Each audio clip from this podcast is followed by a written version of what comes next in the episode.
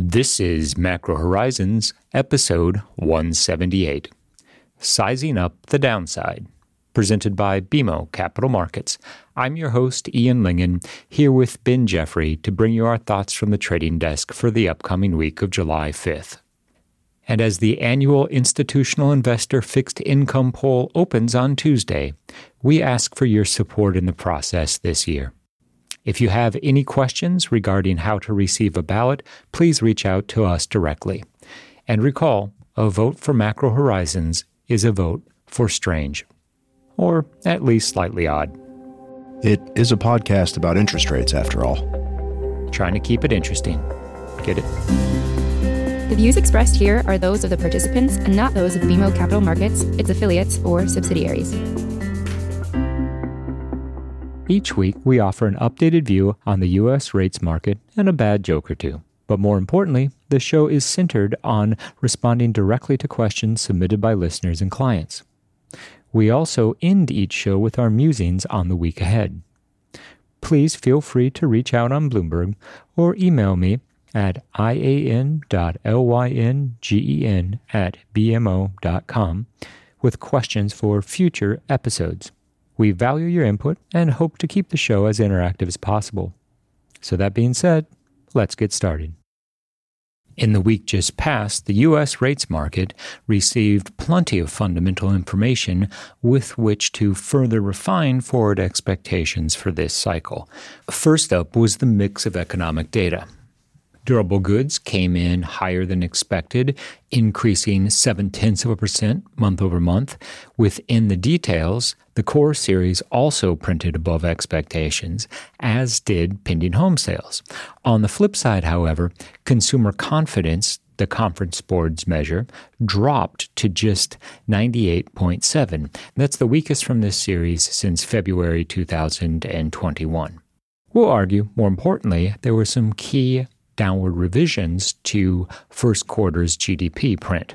From the final measure, we saw that overall GDP declined 1.6% during the first quarter, and consumption, which had been running up 3.1%, was ultimately revised lower to indicate a far more modest 1.8% gain.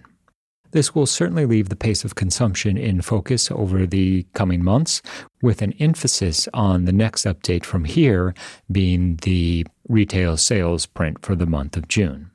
From the perspective of supply, we did see tails at all three auctions. The two year tailed six tenths of a basis point, fives tailed three and a half basis points, and sevens tailed 1.9 basis points. Overall, we're comfortable characterizing this as a lackluster reception to supply. We also heard from Powell and several important Fed speakers who reiterated that price stability is the most important objective of monetary policymakers at this moment. While he stopped short of saying he would be content to trade a recession for longer term price stability, the takeaway from his comments did imply just that.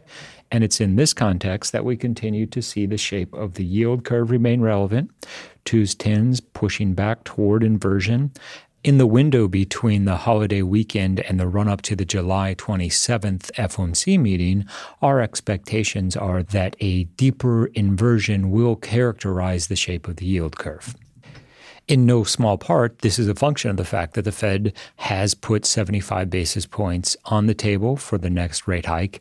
And while the Fed might attempt to guide market participants away from assuming that 100 basis points is possible, that certainly won't keep the market from attempting to at least put in a non zero probability of a 100 basis point move. As a result, there will be a higher floor in two year yields than there will in tens in the coming weeks. In the week just past, the daily volume totals were anywhere between half and three quarters of what we have seen in the prior two weeks. This is more than the classic summer doldrums. Rather, we were coming off of a period of particularly high volatility to one in which we're seeing a consolidation in the rates market with a drift lower in overall yields. Well, Ian, I don't want to be overly optimistic, but maybe, just maybe, the worst of the volatility in treasuries is behind us? Having spent a career in the bond market, I can say one thing for sure, Ben. If you're going to be overly optimistic, bonds are not the place to be. That said, we have had a relatively volatile period in the Treasury market, which is consistent with the inflection of the macro narrative that has transpired. The market has gone from being concerned about inflation as the public enemy number one for the economy to growing concerns that the U.S. might be slipping into a recession. Now, while that might intuitively suggest an extended period of uncertainty, that won't necessarily translate into realized volatility. And I think that that's the market sentiment that you're focused on, Ben. And moreover, that's an idea worth exploring if we find ourselves in a situation where the upper end of 10 year yields is in fact 350, then an extended period of consolidation certainly begins to resonate. And frankly, as it currently stands, we are squarely in the peak rates camp. Now, that doesn't imply that we've necessarily seen the upper bound of headline inflation on a year over year basis. And with that in mind, we'll be focused on the July 13th release of the CPI data for June, where we're anticipating another strong headline print while core begins to moderate. And in terms of sentiment and how the market is evaluating the balance of risks over the rest of this year and probably at this point into 2023, I would argue that even another strong CPI print, similar to what we saw in mid June before the FOMC meeting, will at this point be read as a green light for the Fed to deliver another 75 basis point hike on July 27th, but not drive monetary policymakers to increase their hawkishness to the next plateau. That means more 75 basis point hikes, or maybe even entertaining the idea of a full percentage point move. This has to do with the fact that Powell told the market that 75 bit moves are not going to be a common occurrence, as well as the reality that, unlike earlier this month when the criticism levied against the FOMC was not doing enough, now sentiment has swung in the other direction and that the market is growing increasingly concerned the Fed is acting too aggressively. Obviously, very closely related to the recessionary worries you touched on, Ian, but it's this swinging, dovish, and hawkish sentiment that I would argue leaves 75 basis points in July with probably 50 in September as the most likely outcome. After all, we know inflation is well beyond transitory and going to remain strong for at least the next several months. Now, while we're in complete agreement about the near term outlook for the Fed, that isn't to suggest that the market won't attempt to price in the probability of a 100 basis point rate hike in July. Now, if the market is successful in doing that, that raises a very interesting question. Historically, the Fed has taken the opportunity to hike, for all intents and purposes, as much as the market has priced in, with a few notable exceptions.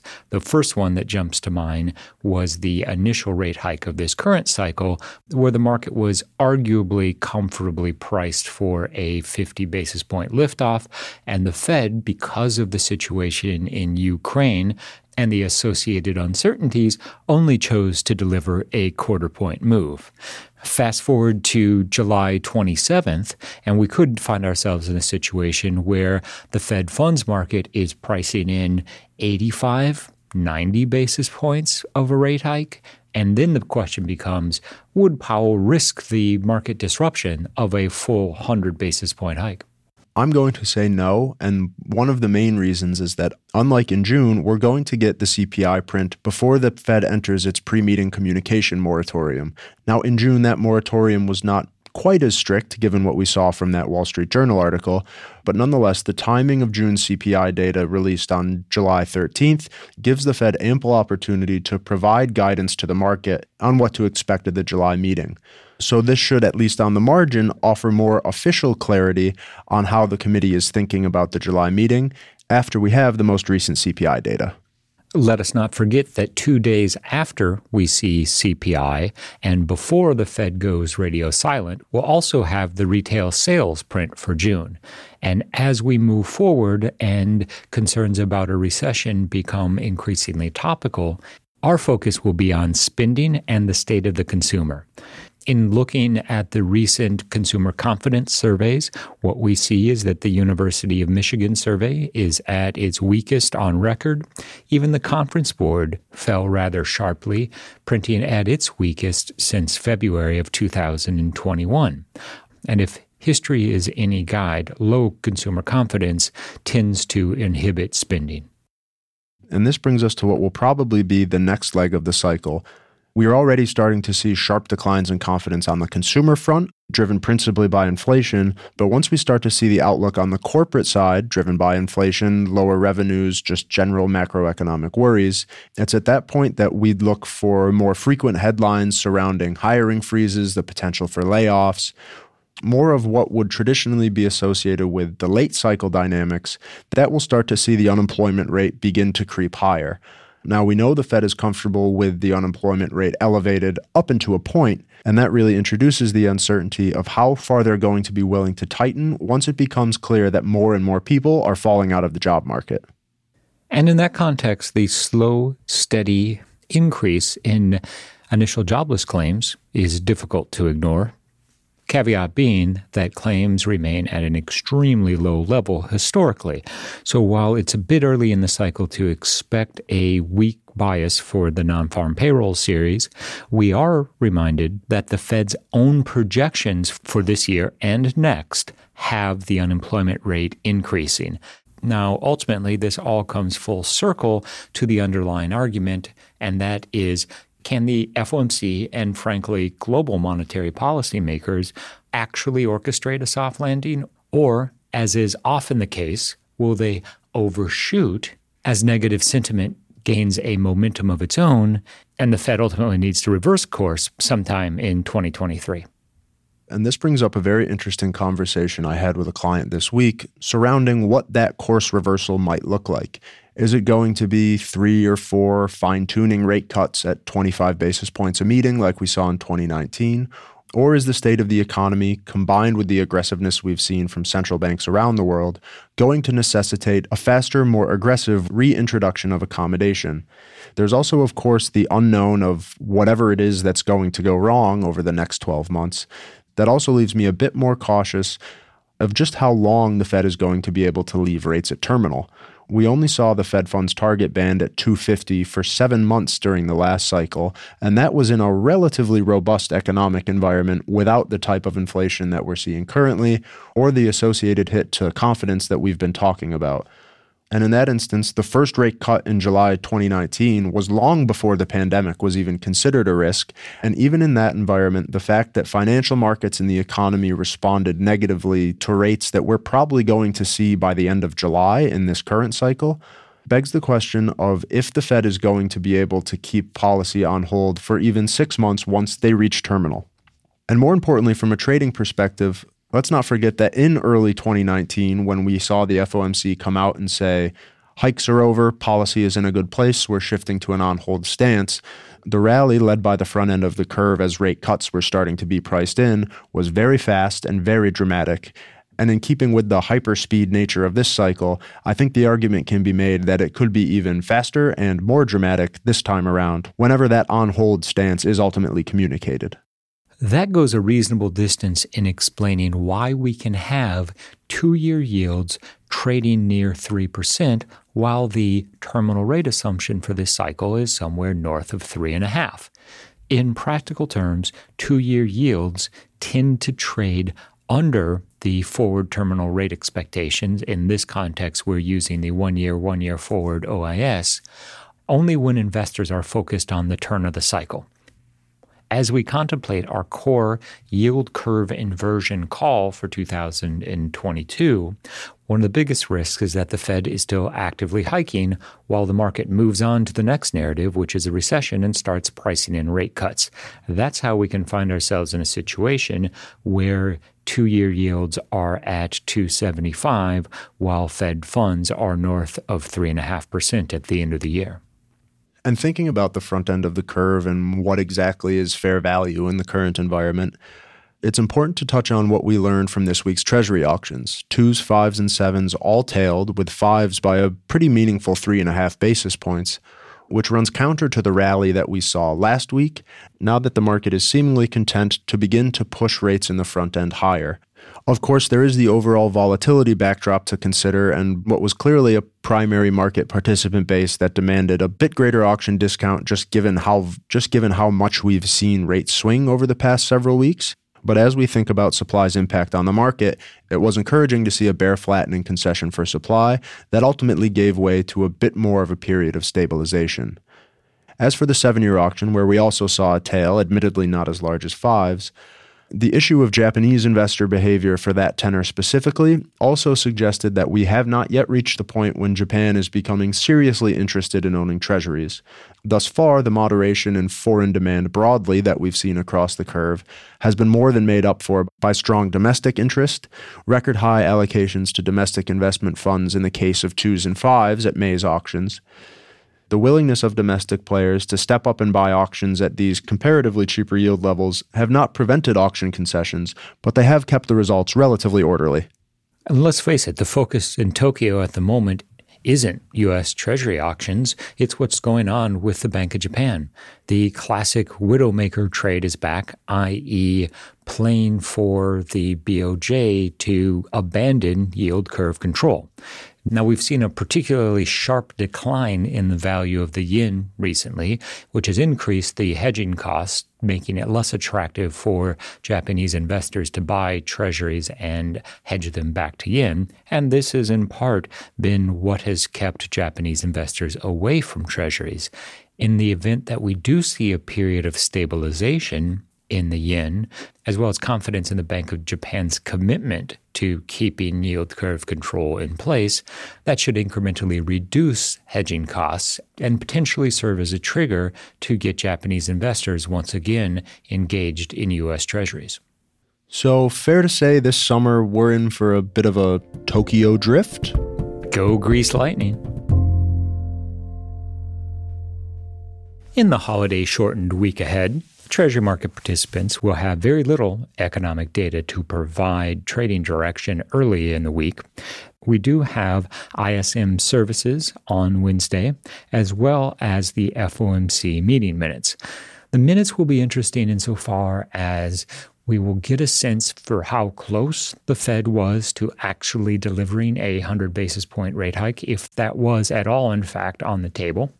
In addition, it will be useful to learn more about the conversation surrounding future rate increases, most notably, for obvious reasons, being the July rate hike.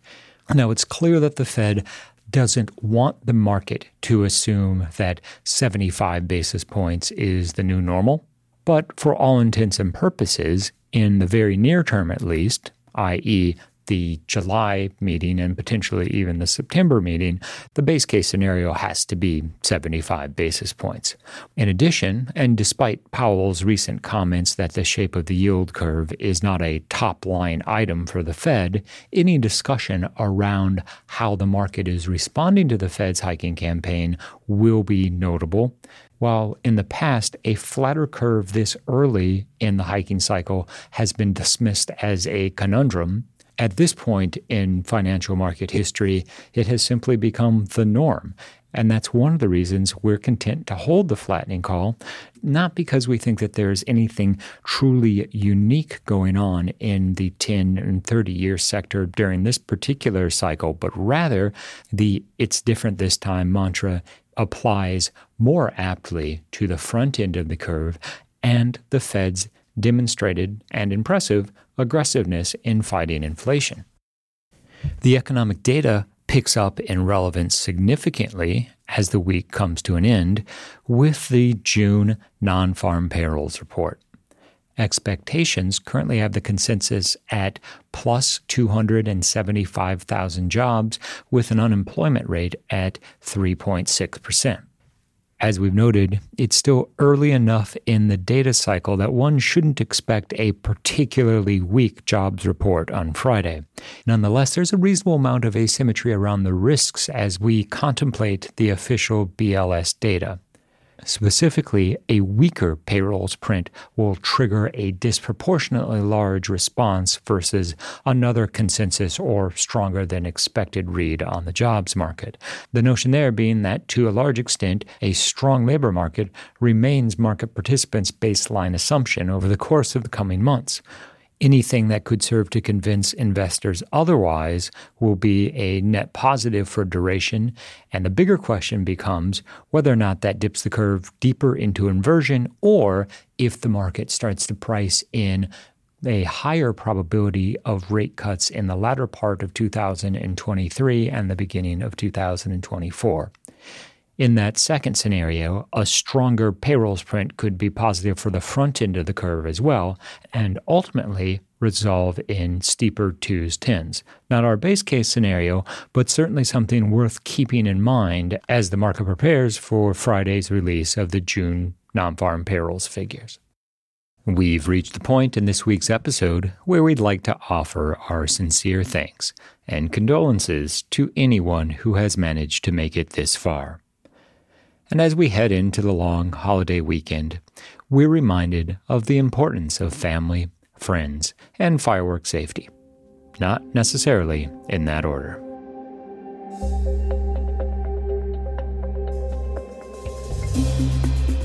Thanks for listening to Macro Horizons. Please visit us at bmocm.com backslash macro horizons.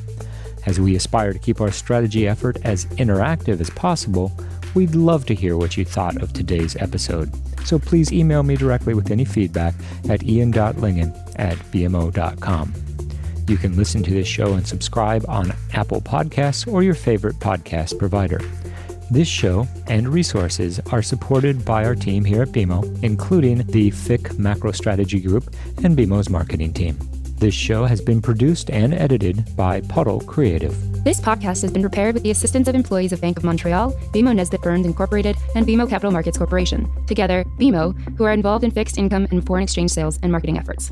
Accordingly, it should be considered to be a product of the fixed income and foreign exchange businesses generally, and not a research report that reflects the views of disinterested research analysts. Notwithstanding the foregoing, this podcast should not be construed as an offer or the solicitation of an offer to sell or to buy or subscribe for any particular product or services, including, without limitation, any commodities, securities, or other financial instruments. We are not soliciting any specific action based on this podcast. It is for the general information of our clients. It does not constitute a recommendation or a suggestion that any investment or strategy referenced herein may be suitable for you. It does not take into account the particular investment objectives, financial conditions, or needs of individual clients. Nothing in this podcast constitutes investment, legal, accounting, or tax advice, or a representation that any investment or strategy is suitable or appropriate to your unique circumstances, or otherwise constitutes an opinion or a recommendation to you. BMO is not providing advice regarding the value or advisability of trading in commodity interests, including futures contracts and commodity options, or any other activity which would cause BMO or any of its affiliates to be considered a commodity trading advisor under the U.S. Commodity Exchange Act. BMO is not undertaking to act as a swap advisor to you or in your best interests in you, to the extent applicable, will rely solely on advice from your qualified independent representative in making hedging or trading decisions. This podcast is not to be relied upon in substitution for the exercise of independent judgment.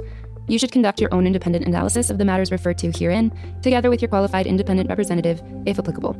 BMO assumes no responsibility for verification of the information in this podcast. No representation or warranty is made as to the accuracy or completeness of such information, and BMO accepts no liability whatsoever for any loss arising from any use of or reliance on this podcast. BMO assumes no obligation to correct or update this podcast. This podcast does not contain all information that may be required to evaluate any transaction or matter, and information may be available to BMO and or its affiliates that is not reflected herein. BMO and its affiliates may have positions, long or short, and affect transactions or make markets in securities mentioned herein, or provide advice or loans to, or participate in the underwriting or restructuring of the obligations of issuers and companies mentioned herein. Moreover, BMO's trading desks may have acted on the basis of the information in this podcast. For further information, please go to bmocm.com slash macro horizons slash legal.